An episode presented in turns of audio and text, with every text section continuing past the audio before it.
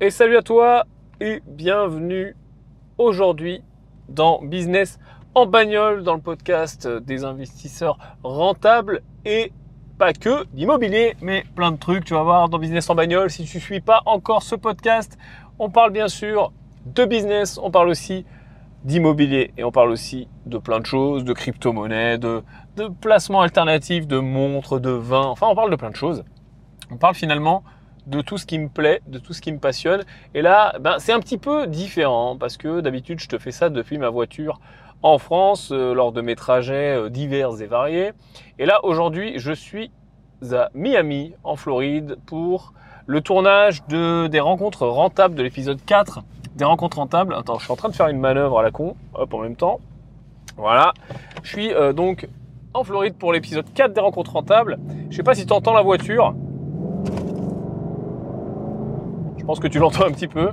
Elle est différente de d'habitude puisque on a loué une Mustang avec l'équipe, histoire de se faire un petit peu plaisir. Donc c'est un gros V8 de 5 litres bien burné, donc c'est rigolo. Là actuellement, exceptionnellement, je tourne. Coucou pour ceux qui sont là en vidéo. J'ai mis une GoPro et je tourne la vidéo en même temps. Pour faire en sorte qu'il y ait plus de gens qui connaissent ce podcast, puisque on m'en dit beaucoup de bien. Tu me dis que tu l'apprécies, tu l'aimes bien. Donc je fais un ou deux épisodes comme ça que je filme pour mettre sur les plateformes YouTube, Facebook. Donc salut à ceux qui sont sur YouTube, salut à ceux qui sont sur Facebook et qui découvrent ce podcast pour la première fois. Alors aujourd'hui, je voulais voir quelques trucs avec toi. Je suis en route pour aller à Walmart pour acheter 2-3 conneries et après on va aller tourner. Aujourd'hui, on va aller dans les Keys. Tu sais, les Keys, c'est toutes les îles tout au sud de la Floride. Il y a tout un chapelet d'îles qui sont reliées par des ponts. Et donc, tu peux tout faire en voiture. Et c'est hyper beau. Alors aujourd'hui, il ne fait pas hyper beau, mais bon, on va faire avec. Je voulais, dans ce podcast, te raconter un petit peu ce séjour aux États-Unis. À chaque fois que je viens aux États-Unis, j'hallucine. Je n'étais jamais venu en Floride, c'est la première fois. J'adore. C'est vraiment très sympa, une très belle qualité de vie. Comme à la télé, c'est pas compliqué, hein. Les palmiers, les grosses bagnoles, la vie au soleil finalement, parce que là on est je sais même pas le combien on est fin janvier et il fait il doit faire 22 quoi. Il doit faire quelque chose comme 22. Donc c'est super agréable. Et ce qui me choque aux États-Unis, et j'ai parlé pas mal avec des Américains et des Français installés ici, notamment Eric, que je suis venu justement filmer sur cette émission, sur cette rencontre rentable numéro 4 que tu verras sortir sur YouTube incessamment, je pense, au niveau de la date, quelque chose comme fin février. Fin février, tu auras cette émission. Alors, elle sera en deux parties tellement on a été bavard. Donc, tu verras, ça va être très, très sympa. Et qu'est-ce que je te disais ? Je sais plus. Oui, je parle beaucoup avec des Américains, avec des Français ici. Et je voulais sur ce podcast te partager ce que je trouvais de bon, de beau aux États-Unis. Ce qui fait que pour moi, ils sont meilleurs que nous sur plein de choses, et notamment le business, notamment l'immobilier aussi d'ailleurs. Et il y a aussi des choses où ils sont bien sûr moins bons, ou en tout cas très différents. Déjà, ce qu'il faut comprendre finalement, et c'est vrai que c'est difficile à comprendre au début, c'est qu'il y a autant de différences entre un Français et un Chinois qu'entre un Français et un Américain. C'est Eric qui me disait ça, et il a clairement raison. C'est-à-dire que entre un Français et un Chinois, on la voit la différence. Elle est là, elle est physique, tu vois. Il y en a un qui est blanc, l'autre qui est bridé. Et voilà, on voit la différence. Entre un Français et un Africain, on la voit la différence. Elle est, un Caucasien et un Africain, ou un Français, un Marocain, ou ce que tu veux, on voit la différence physique. Entre un Français et un Américain, on ne voit pas forcément la différence. Et pourtant, elle est réelle. Et c'est la même qu'entre un Français et un Chinois, par exemple.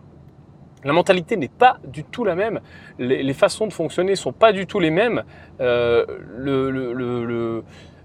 façon de penser des gens n'est pas du tout la même, le système éducatif n'est pas le même, le système fiscal n'est pas le même, et il y a vraiment des choses dont on devrait s'inspirer. Et moi, ce qui me choque principalement en tant que chef d'entreprise ici, c'est la facilité avec laquelle tu fais du business. Et à Miami, c'est encore plus visible.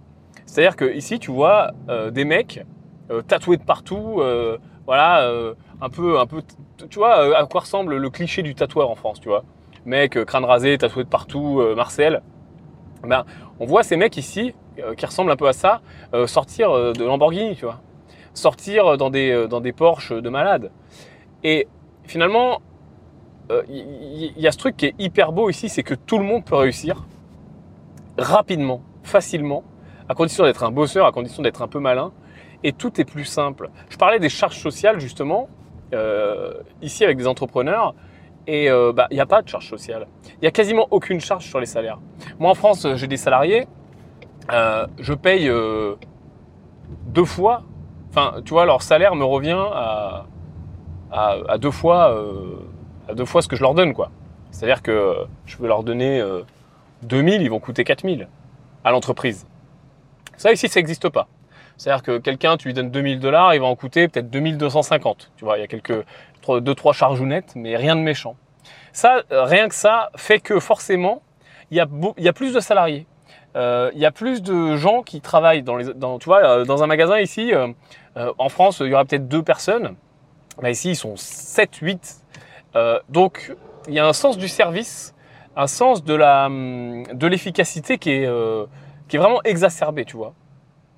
Le client est vraiment roi ici, dans le sens où on va tout faire pour que tout soit simple. C'est un peu le pays, pour moi, si je devrais résumer, c'est le pays et de la simplicité, poussé à l'extrême, et du plus gros. Tout doit être plus gros, plus gros, plus gros. C'est-à-dire que, par exemple, ici, tu vas au resto, on va pas te demander si, enfin, tu vois, le critère, c'est pas est-ce que c'est bon, c'est est-ce que c'est gros, est-ce qu'il y en a beaucoup, tu vois. Alors, c'était bien le resto, ah ouais, on avait des assiettes énormes, mais c'était bon ou pas? Ah, on avait des assiettes énormes. En fait, les gens sont plus sur la quantité finalement. Enfin, c'est vraiment dans les mœurs ici, la quantité et le fait que tout soit plus gros. Tout est plus gros. Là, tu vois, je te disais, on a une Mustang et tout, on s'amuse bien, mais ici, une Mustang, c'est une 406, quoi. C'est-à-dire que là, c'est juste normal une Mustang, c'est absolument pas exceptionnel. En termes de bagnole, si tu aimes les bagnoles, mais tu hallucines. C'est-à-dire que j'ai vu, depuis que je suis arrivé, ça va faire 4 ou 5 jours là qu'on est en Floride, je sais pas, j'ai vu peut-être 15 Porsche, non, 15 Ferrari, pardon. Les Porsche, je les compte même plus, j'en ai vu au moins 50. 15 Ferrari, des Lamborghini, j'ai dû en voir 7 ou 8. Puis des Tesla, alors là, à tire-larigot, et puis des pick-up énormes, t'as jamais vu ça, avec des V, je sais pas combien, des V58. Vraiment, c'est toujours plus, quoi. Et ça amène quelque chose, en fait. Il y a 2 choses qui sont très fortes. Passer les charges sociales, passer le fait qu'il y a moins d'impôts. Hein, quand tu gagnes de l'argent ici, tu vas payer beaucoup moins d'impôts qu'en France, par exemple. Mais on le sait, hein, la France, c'est un des pays les plus imposés. Et donc, du coup, ça amène plusieurs choses. C'est-à-dire que, vu que tout le monde peut gagner de l'argent globalement, et vu que très vite, tu peux réussir, à condition hein, d'avoir les fondamentaux, c'est comme partout. Hein. Voilà, il faut savoir vendre, il faut savoir faut avoir envie de travailler, il faut avoir quelque chose de plus, etc. Hein. Les fondamentaux sont les mêmes. Mais disons que, vu que globalement, tout le monde peut le faire, et tout le monde essaye de le faire, il y a une super culture qui te culpabilise pas l'échec. C'est-à-dire que finalement, ici, quand tu racontes ton histoire, tu dis voilà, qu'est-ce que tu fais dans la vie? Je fais ci, je fais ça. Si tu n'as pas échoué plusieurs fois, si tu n'as pas échoué 7-8 fois, si tu n'as pas planté des boîtes, on te prend un peu pour un débutant, tu vois. Comment ça? Mais t'as jamais rien raté. Il y a une vraie culture de l'échec, mais positive. Une vraie culture de l'échec positif. C'est dingue. C'est-à-dire que il faut s'être planté, il faut avoir raté des trucs, il faut s'être planté vraiment ici pour être, pas pris au sérieux, mais pour avoir une certaine légitimité dans ce que tu fais, de dire voilà, ok, le mec a vécu, ça y est, il peut réussir, tu vois. Et ça c'est dingue. Et donc du coup, dès le plus jeune âge, eh ben, t'as cette culture-là qui fait que, ok, on te déculpabilise à rater. Donc les gens forcément essayent plein de trucs. Et une fois que tu réussis, ici, alors là, tu vois, je suis en train de me planter de route. Je vais faire demi-tour là. Ah non, j'ai pas le droit, je vais aller plus loin. Une fois que tu réussis ici, tu es pas jugé. En France, quand tu gagnes bien ta vie, il y a un effet pervers qui se met en place tout doucement. C'est-à-dire que, et je t'en parle souvent, tu vas devoir trier un peu les gens, tu vas devoir t'entourer des bonnes personnes. Bon là c'est pareil ici, bien sûr, si tu t'entoures des bonnes personnes, de mentors, de gens qui sont là où tu veux aller, tu vas plus vite. Ça c'est une vérité universelle partout.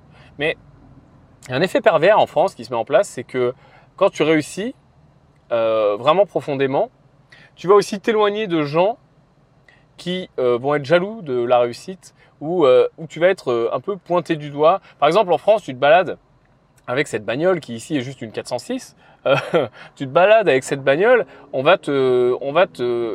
premiers mots qui vont sortir de la bouche de 90% des gens, c'est regarde-moi ce péteux, regarde-moi ce connard, dans sa Porsche, dans sa Mustang.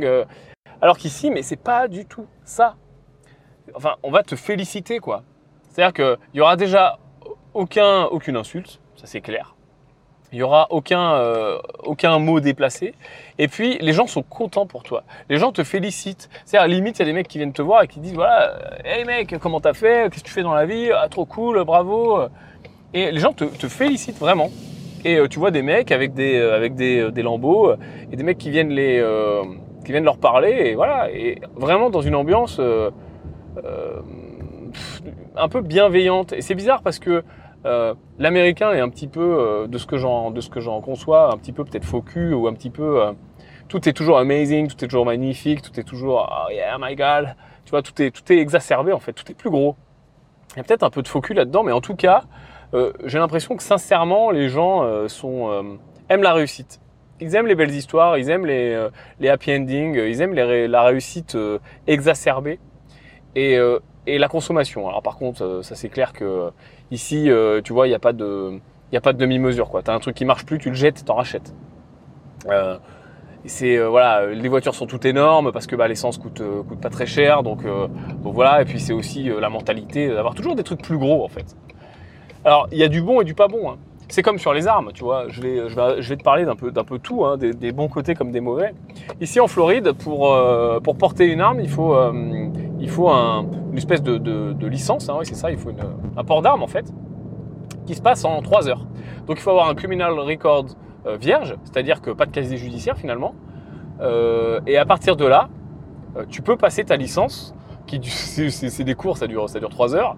Et une fois que tu as ta licence, tu as le port d'armes. Donc bien sûr que dans la Constitution, on le sait, hein, le 50e amendement, tout le monde peut avoir une arme pour sa protection personnelle chez lui. Les gens ont des armes dans leur voiture ici. Et tu peux, alors ça dépend des États, mais en Floride, tu peux porter une arme sur toi dans la rue à condition qu'elle soit cachée, qu'elle soit pas à la vue du public. Ça, y a du bon et du pas bon là-dedans.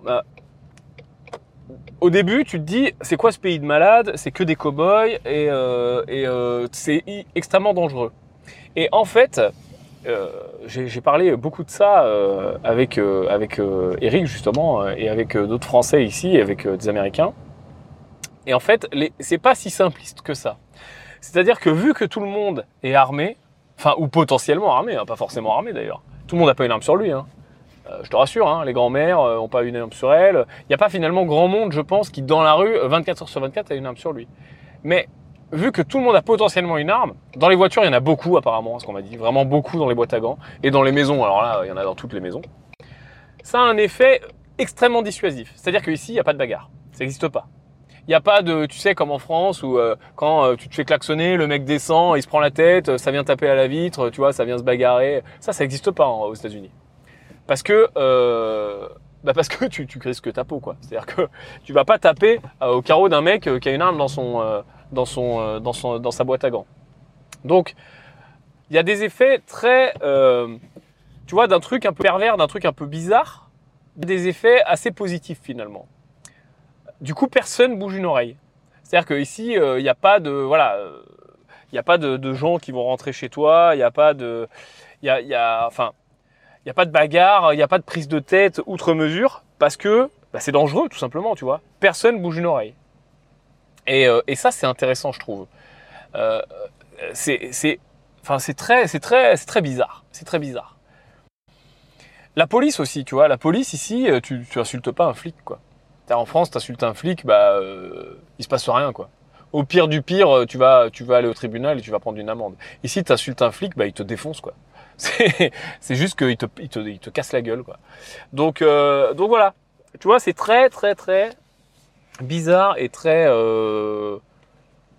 Enfin, c'est vraiment, je te dis, hein, on a l'impression que c'est pareil parce que voilà, t'es pas dépaysé quoi. Tu retrouves un peu les mêmes produits. Enfin si, t'es dépaysé, mais pas tant que ça finalement. Tu t'habitues assez vite. Mais en fait, c'est très différent. Ce que je fais, c'est que tiens, je vais faire une micro-pause. Je te retrouve juste après. Je viens d'arriver. Je vais faire ma course et je te reprends après. Bon, alors, il n'y a pas ce que je veux dans ce Walmart, donc je vais aller à un autre. Tiens, je vais te faire... un petit démarrage de Mustang là, t'es prêt? Voilà. Ça fait toujours plaisir par où ça passe. Alors, donc ouais, tu vois, il y a du bon et du pas bon. Tu peux te crever. Hein. Donc, mais finalement, par rapport, nous hein, en France, c'est vrai qu'on voit...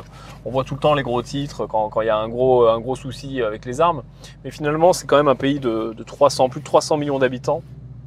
Il n'y a pas tant que ça d'accidents par rapport, enfin d'accidents ou de meurtres ou ce que tu veux, par rapport au nombre d'armes en circulation, qui est absolument dingue.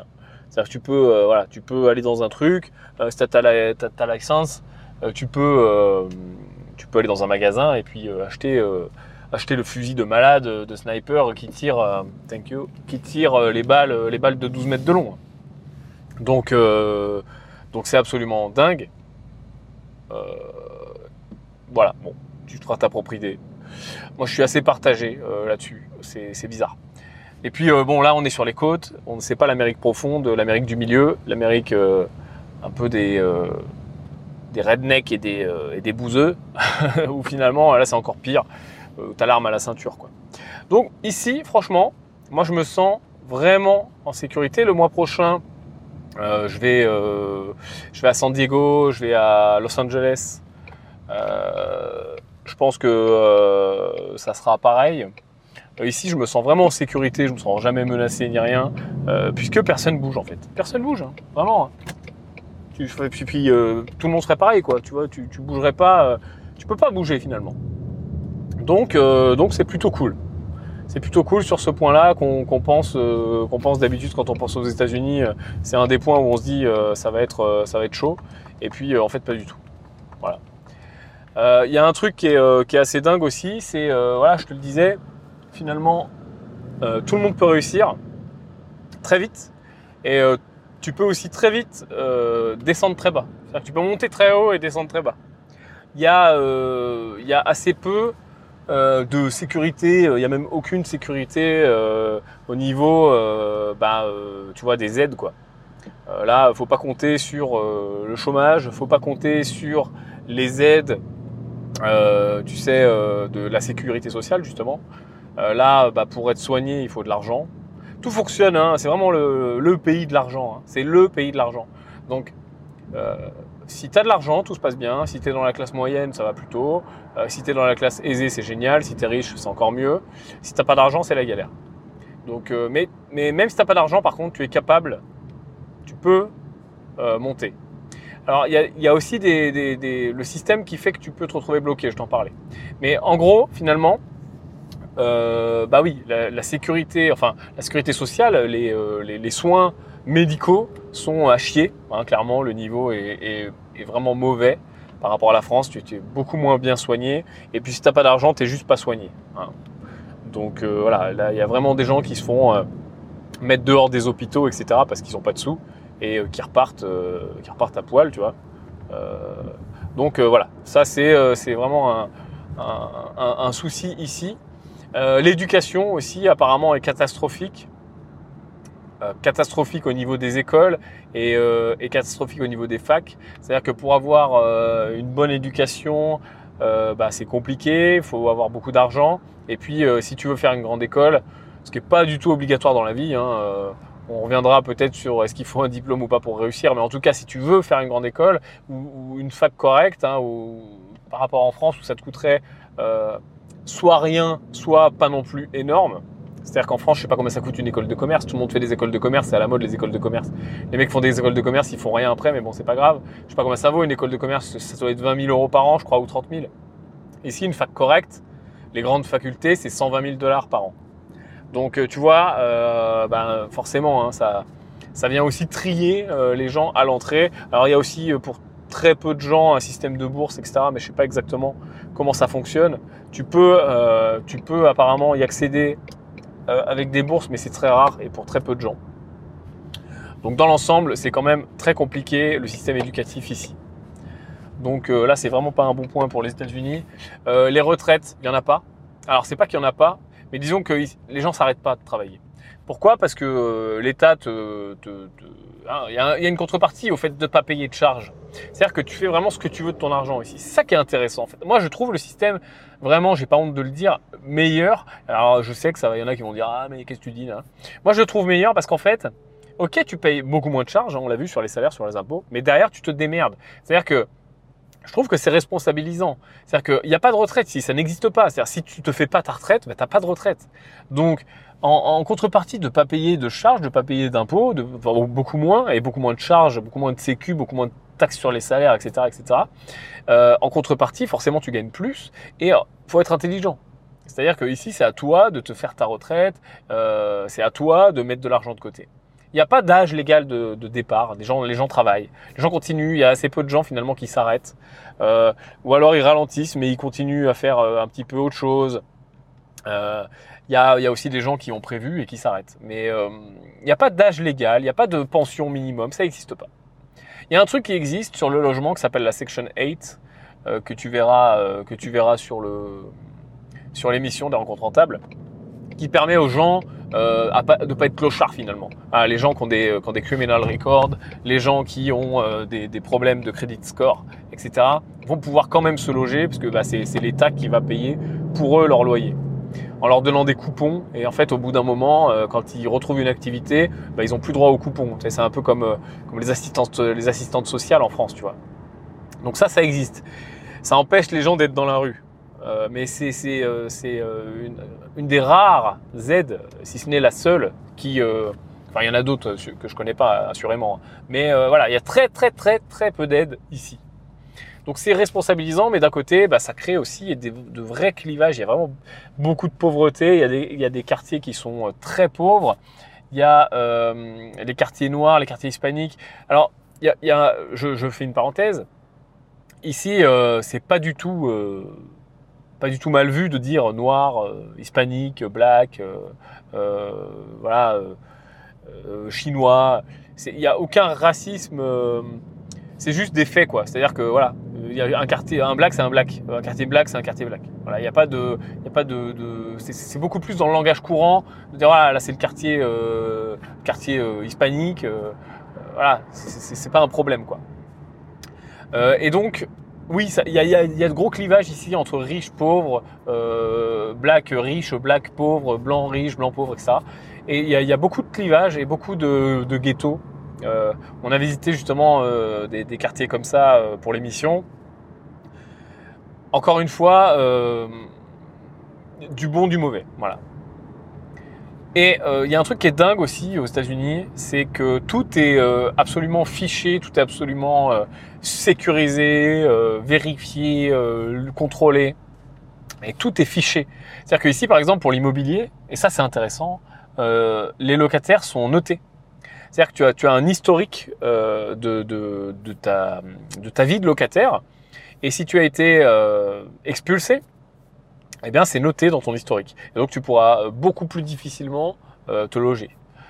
Si tu as été un mauvais payeur, c'est noté dans ton historique. Si tu as des criminal records, donc du casier judiciaire, c'est noté dans ton historique, etc., etc. Tout est…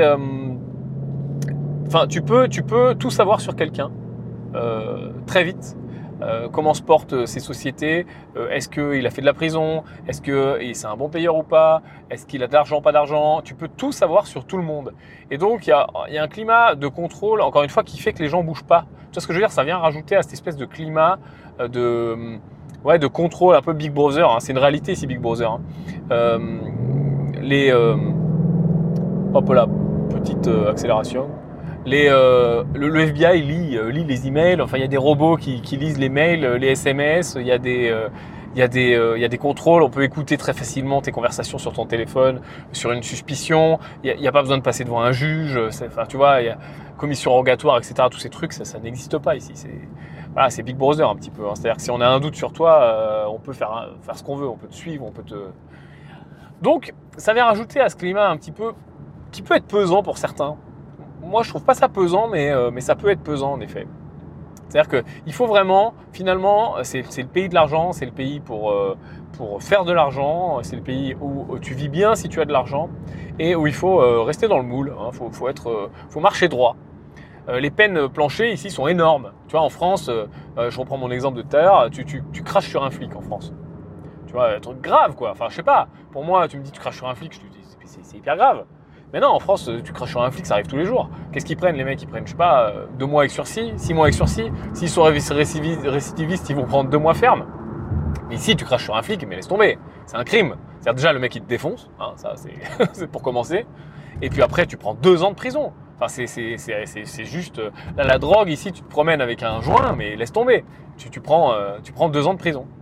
Et puis, les peines sont tu sais, elles peuvent s'additionner, quoi. C'est-à-dire que si tu fais plusieurs délits, plusieurs crimes la même journée, genre tu braques une banque, après délit de fuite, après les flics de course, etc., les peines s'ajoutent. Donc c'est comme ça que tu vois des gens qui prennent 150 ans de prison aux États-Unis. Donc en fait, les gens ont beaucoup plus peur de la justice. On parlait des amendes, tiens. On parlait d'immobilier ici, et on parlait des amendes. Et donc, il y a des comtés, tu vois, ça marche par comté ici, hein. Et ça marche par zone géographique finalement, c'est des espèces de grands quartiers. Chaque comté a sa police, chaque comté a son système finalement de gestion interne. Un petit peu comme une commune fonctionnerait avec sa mairie, avec sa police municipale, etc. Sauf que là, c'est vraiment des vraies polices. Et chaque comté décide un peu des choses. Et sur la location courte durée, il y a des endroits où c'est autorisé, et des endroits où c'est pas autorisé à Miami. D'ailleurs, il y a beaucoup d'endroits où c'est pas autorisé et assez peu où c'est autorisé. L'amende classique, si tu fais du Airbnb à un endroit non autorisé, c'est $15,000. C'est-à-dire qu'on ne plaisante pas aux États-Unis avec la loi. Voilà, c'est écrit partout. Quand tu roules sur l'autoroute, tu as des grands, tu sais, les grands panneaux là où il y a des trucs écrits. Nous en France, c'est écrit genre ASF vous souhaite bonne route, etc. Là, c'est marqué laissez passer les véhicules d'urgence, c'est la loi. It's the law. C'est marqué partout. It's the law. Tu vois, c'est vraiment on ne plaisante pas avec la fucking loi ici, quoi. Donc, c'est vraiment un pays de cow-boy. C'est vraiment un pays de voilà. Un pays un peu de cliché, hein. Ce qu'on voit dans les films, ce qu'on voit à la télé, ce que tu imagines, bah, finalement c'est vrai. Donc voilà, je voulais faire ce point, je sais pas, je voulais partager ça avec toi, là j'y suis, voilà, à chaque fois ça me choque à quel point ça peut être facile et à quel point c'est différent finalement. C'est vraiment différent. Là tu vois, je roule sur une route, il y a 5 voies, tu vois, et c'est pas une autoroute, on est en ville. Les autoroutes font 10 voies. Enfin, c'est big, tout est grand. Tu vas d'un état à un autre, tu fais les États-Unis d'est en ouest et de nord au sud, tu as l'impression d'avoir fait 5 pays. Parce que tu vas avoir le désert, tu vas avoir le soleil, tu vas avoir ici quand même Miami un climat limite mexicain, tropical. Tu vas remonter, tu vas avoir les plus belles montagnes du monde, tu vas aller à New York, tu vas halluciner, c'est une ville absolument folle. Vegas, je t'en parle même pas. De l'autre côté, Los Angeles, San Francisco, tu montes au Colorado. Enfin, c'est juste fou. Tu peux aller quasiment te coller très au nord en Alaska où tu vas être au pôle Nord. Enfin, c'est le pays des contrastes. Le pays des contrastes, le pays de la démesure, le pays de la folie, le pays de l'argent. Je pense qu'on a des choses quand même, on devrait s'inspirer de certaines choses, notamment dans nos business, on devrait s'inspirer de certaines choses. Là, Macron est en train de mettre en place la flat tax, mais il la met à moitié, pas sur tout. Mais Pourquoi nous on complique toujours les choses? Pourquoi on vient compliquer une taxe sur une autre taxe? Mais si, il y a un temps c'est dégressif, 38 120, boum, ça change, après ça redescend. Mais si jamais tu es dans tel cas, pour toi, parce que tu n'habites pas, ça descend, ça remonte, le taux, le machin, tu prends l'option réelle, le BIC, le micro, mon cul. Mais merde, enfin, c'est... On a créé une chimère, tu vois, on est venu tricoter tout ça. Et je pense que c'est vraiment, j'espère que, je ne prends pas une position politique, hein, me fais pas dire ce que j'ai pas dit, j'en ai rien à carrer, je m'en carre, j'ai pas la télé, je suis pas les infos, je m'en fous que Macron soit bon, pas bon, qu'il couche avec des mecs, des femmes ou des momies ou des chiens, je m'en moque. Je te dis juste que je pense que c'est une bonne idée de détricoter, c'est une bonne idée de simplifier les choses. Je pense que la flat tax, c'est une bonne idée. 30%, c'est pas déconnant, putain, pour une fois, on peut arriver à quelque chose de correct. On n'est pas sur les 45% d'impôts, plus contribution exceptionnelle aux revenus, 3% de plus. Enfin, c'est n'importe quoi. Tu peux pas prendre aux gens 50-60% de ce qu'ils gagnent, même s'ils gagnent 10 millions. C'est pas possible. Comment tu veux qu'un mec qui gagne 10 millions, tu lui prends 60%, 65-70% de ce qu'il gagne? Mais comment veux-tu qu'il reste dans notre putain de pays? C'est pas possible. C'est impossible. Et c'est ce qui se passe. C'est-à-dire que, enfin, on y pense tous, quoi. Tu peux pas. C'est pas possible. Je suis pas sur la bonne voie, je vais me faire tuer. Ah, ici, ça rigole pas sur la conduite aussi. Et un truc qui est marrant, c'est quand tu fais une connerie, comme je suis en train de faire là, c'est pas autorisé du tout ce que je fais. Quand tu fais une connerie comme là, bon là j'ai de la chance, je me fais pas klaxonner. Il y a des gens qui te klaxonnent, mais à 100 mètres avant, tu vois, tu les as pas du tout gênés. En fait, ils klaxonnent juste pour dire, tu viens de faire un truc interdit. Et ça, c'est absolument dingue. Et tu vois, les gens klaxonnent. Alors, personne descend, personne bouge, hein, je te rassure. Mais les gens klaxonnent à 200 mètres quand ils voient au loin un mec qui fait un truc interdit. Et c'est trop rigolo. Tu vois des gens qui klaxonnent pour un mec à 200 mètres qui a pris la mauvaise voie et tout le monde klaxonne. Genre, attention, c'est pas bien, tu vois. Les gens dénoncent beaucoup ici. Les gens dénoncent beaucoup. Il y a des flics partout. T'appelles, tu dis, là, sur le parking, il y a un mec qui est en train de se battre avec un autre ou qui a sorti une arme. T'as 20 bagnoles de flics qui arrivent. Hein. En 2 secondes, hein, c'est vraiment comme dans les films. Donc voilà, puisque je te disais, oui, je te parlais des impôts en France. Enfin, voilà, on marche sur la tête. C'est-à-dire, à quel moment on peut penser qu'en taxant les chefs d'entreprise, qu'en taxant les propriétaires immobiliers, qu'en taxant, les gens vont rester. Enfin, je veux dire, c'est pas possible. Faut... Alors, heureusement, et c'est mon cas, qu'on peut s'entourer, qu'on peut... On trouve des trucs, on trouve des feintes avec le fiscaliste, on s'arrange, on utilise les dispositifs parce qu'il y en a tellement. Il y a tellement 500 000 possibilités en France que bah, il y a toujours une possibilité qui est meilleure que l'autre. Donc on peut tricoter, on peut tricher. Mais enfin, ça demande de se prendre la tête. En fait, c'est pas simple. C'est ça qui manque. C'est un choc de simplification. C'est pas simple. Oui, on peut, t'inquiète pas, il y a des moyens. Je vais pas brosser le tableau hyper noir en disant la France, mon Dieu, c'est horrible. Non. C'est un très beau pays, me fais pas dire ce que j'ai pas dit. Il y a des moyens d'optimiser, de pas se faire couper la tête par les impôts, mais il faut chercher, il faut gratter, il faut se prendre la tête, il faut se casser le fion, désolé pour les gros mots, j'avais dit que j'arrêtais, à trouver des combines, quoi. Pourquoi c'est pas simple? Pourquoi on fait pas cette flat tax là sur tout?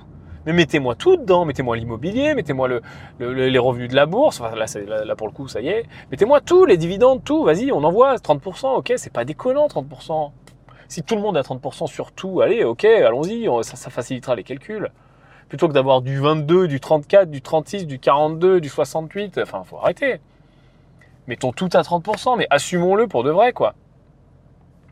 Ici c'est ça, tu vois, ici c'est ça et c'est simple. C'est simple, voilà, bon, la règle elle est là, elle est faite, et voilà, et soit tu marches ou tu crèves, mais finalement, c'est plus facile. Voilà, moi, c'est ce que ça m'inspire d'être à Miami en ce moment. Je voulais partager ça avec toi, j'espère que tu vas apprécier cette rencontre rentable. Rencontre rentable numéro 4, qui sortira fin février. Tu vas voir, il y a des choses à faire dans l'immobilier ici, je te tease un peu le truc, je te spoil même un peu le truc. Tu vas pas pouvoir faire d'immobilier ici sans mise de départ, ça c'est clair. Il faut de l'argent, il faut du cash, c'est les États-Unis. Surtout en tant que non-résident, hein, en tant que Français. Tu peux en tant que Français investir ici. Tu peux en tant que Français faire de l'argent ici. Faire des bons coups, faire beaucoup d'argent, c'est possible. Tu peux enchaîner plusieurs biens. Tiens, tu vois, il y a une Harley qui passe. Le mec a pas de casque. Tu assumes ici, voilà, il tombe, il est mort, ben il assume. Voilà. Il a le droit de rouler sans casque. Bref, ça c'est typique à l'état de Floride, hein, ça dépend des états. Qu'est-ce que je disais ? J'ai perdu ce que je disais, tu vois, ça c'est le podcast. Hein. On est comme ça, on discute, on est entre nous, on est en voiture. Oui, donc tu peux investir ici, tu peux faire beaucoup d'argent en tant que Français. Par contre, il faut une mise de départ, voilà. Il n'y a pas de secret, ici il faut de l'argent, il faut arriver. Je dirais que c'est bien de commencer à investir ici avec quelque chose comme... Alors le change est intéressant en ce moment, hein. Donc on arrive avec des euros, on a beaucoup de dollars. Donc c'est bien d'arriver avec au moins 100 000 euros. Voilà, je dirais pour moi comme ça, 100 000 euros. Et tu commences à faire des trucs intéressants, tu peux acheter, après la banque va te refinancer. Donc tu vas acheter cash le premier bien, mais tu verras dans l'émission, hein, tu comprendras un peu mieux. Et la banque va te refinancer, tu vas pouvoir enchaîner.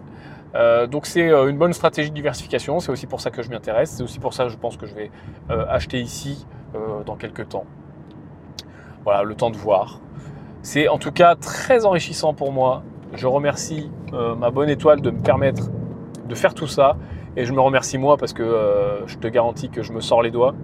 J'ai un peu ce mental américain. Il faut se sortir les doigts dans la vie. C'est-à-dire qu'au bout d'un moment, on a ce qu'on mérite. Et ici, quand on mérite, on a. Plus qu'en France, ça c'est clair. Mais je reste en France. Hein. Je ne suis pas en train de te dire que je m'expatrie aux États-Unis. Je voulais te faire un podcast spécial US. Ouais, parce que j'aime bien te faire un podcast là où je vais pour t'expliquer un peu ma vision. Tiens, et puis je vais te raconter, pour terminer ce podcast, je vais te raconter la mésaventure. Tout n'est pas rose, hein, je te rassure. Ici, comment dire ça, le système est un peu branlant sur certains trucs, tu vois. C'est un peu, on avance, tu vois, marche ou crève, mais du coup, des fois, on avance un peu à l'arrache, tu vois. Et il nous est arrivé de belles choses. C'est-à-dire qu'on atterrit à Miami, il nous manquait une valise, donc je suis avec mon équipe, hein, donc j'ai deux caméramans avec moi. On atterrit ici, il nous manquait une valise, c'est-à-dire qu'on avait 4 valises, je crois, pour 3, dont une avec le drone, avec une caméra supplémentaire et les fringues d'un des membres de l'équipe, le pauvre. Et la valise est manquante. La valise est manquante, on dit Air France, voilà, il nous manque la valise, ne vous inquiétez pas, elle va arriver sur le vol de demain, elle est restée à Paris et on vous la livre directement. Elle n'est jamais arrivée, le lendemain, etc. Dans le même temps, on part, j'avais loué une villa magnifique sur Airbnb. Je trouve une villa superbe, je me dis putain, génial, piscine, etc. Super grande villa à l'américaine, hein, t'imagines la gueule de la maison, vraiment à l'américaine. Et je me dis, voilà, on pourra tourner, ça va être super, on va être bien. On arrive, donc on loue la voiture à l'aéroport, on prend la 406 Mustang V8 et on va à la maison, donc dans Miami, magnifique, sur les canaux, un très beau quartier. On arrive à l'adresse, je sonne et la dame me dit mais non, c'est pas un Airbnb ici, enfin ça existe, enfin non quoi. Putain, tu vois, je me fais klaxonner là. C'est pas un Airbnb, non, c'est pas ici quoi, vous êtes trompé. Je vérifie sur Airbnb, c'est bien la bonne maison, il y a la photo de la devanture, etc. Bref, en fait, on s'est fait avoir quoi, la maison n'existait pas. C'était une fausse annonce. Alors, je sais pas pourquoi, comment, parce que Airbnb, bien sûr, j'ai fait une réclamation, ils m'ont remboursé direct. Donc, je sais même pas la personne qui a fait ça, ce que ça lui apporte. Parce que tu te dis, elle va garder l'argent et tout, mais non, Airbnb te rembourse. Alors, je comprends pas. Ou alors, il clôture le compte tout de suite et voilà, il fait un one-shot, il garde l'argent et Airbnb paye de sa poche, j'en sais rien, mais enfin bref. Donc, tu vois, ça j'en ai parlé un petit peu ici et ça étonne pas trop les gens. Enfin, tu vois, c'est des choses qui arrivent, quoi. Donc, on a eu ça, plus le retard de bagages. Donc, on allait dans un hôtel un peu miteux, à l'arrache, à 2h du mat, avec le décalage horaire. Enfin, bon, j'en pouvais plus. J'oublie à l'hôtel, alors je crois que le mec a oublié de me le rendre. J'oublie mon permis français, puisque tu sais, il faut attester de son identité partout. Hein. Donc, tu arrives à l'hôtel, tu donnes ton permis, il faut une photocopie et tout. Donc, je l'oublie à l'hôtel, on repart. Les distances sont très longues ici, hein, donc on roule 45 minutes. Je trouve un nouveau Airbnb, une nouvelle maison, très bien cette fois-ci, très grande, encore n'importe quoi, les colonnes, la piscine, enfin, t'imagines le truc. On retourne à l'hôtel, la valise n'arrive pas, on téléphone, elle revient, elle repart. Enfin, un micmac pas possible. On a fini maintenant par être bien installé, avoir une belle maison, j'ai retrouvé mon permis, on a récupéré la valise, mais enfin voilà, que de péripéties, que d'aventures. Donc on s'en rappellera. Toujours est-il qu'on a réussi à tourner cette émission qui va être très cool. On a récupéré le drone, on fait des plans magnifiques. Là, je vais te laisser aller à Walmart faire mes petites courses et derrière on part dans les Keys. Et je fais une série de vidéos que tu verras aussi arriver sur la chaîne YouTube. Tu me diras ce que tu penses de cette série de vidéos. En fait, je fais des reviews de livres. Tu sais que je lis énormément, à peu près un livre par semaine. Parfois plus, parfois moins, mais j'essaye de vraiment me fixer sur un livre par semaine.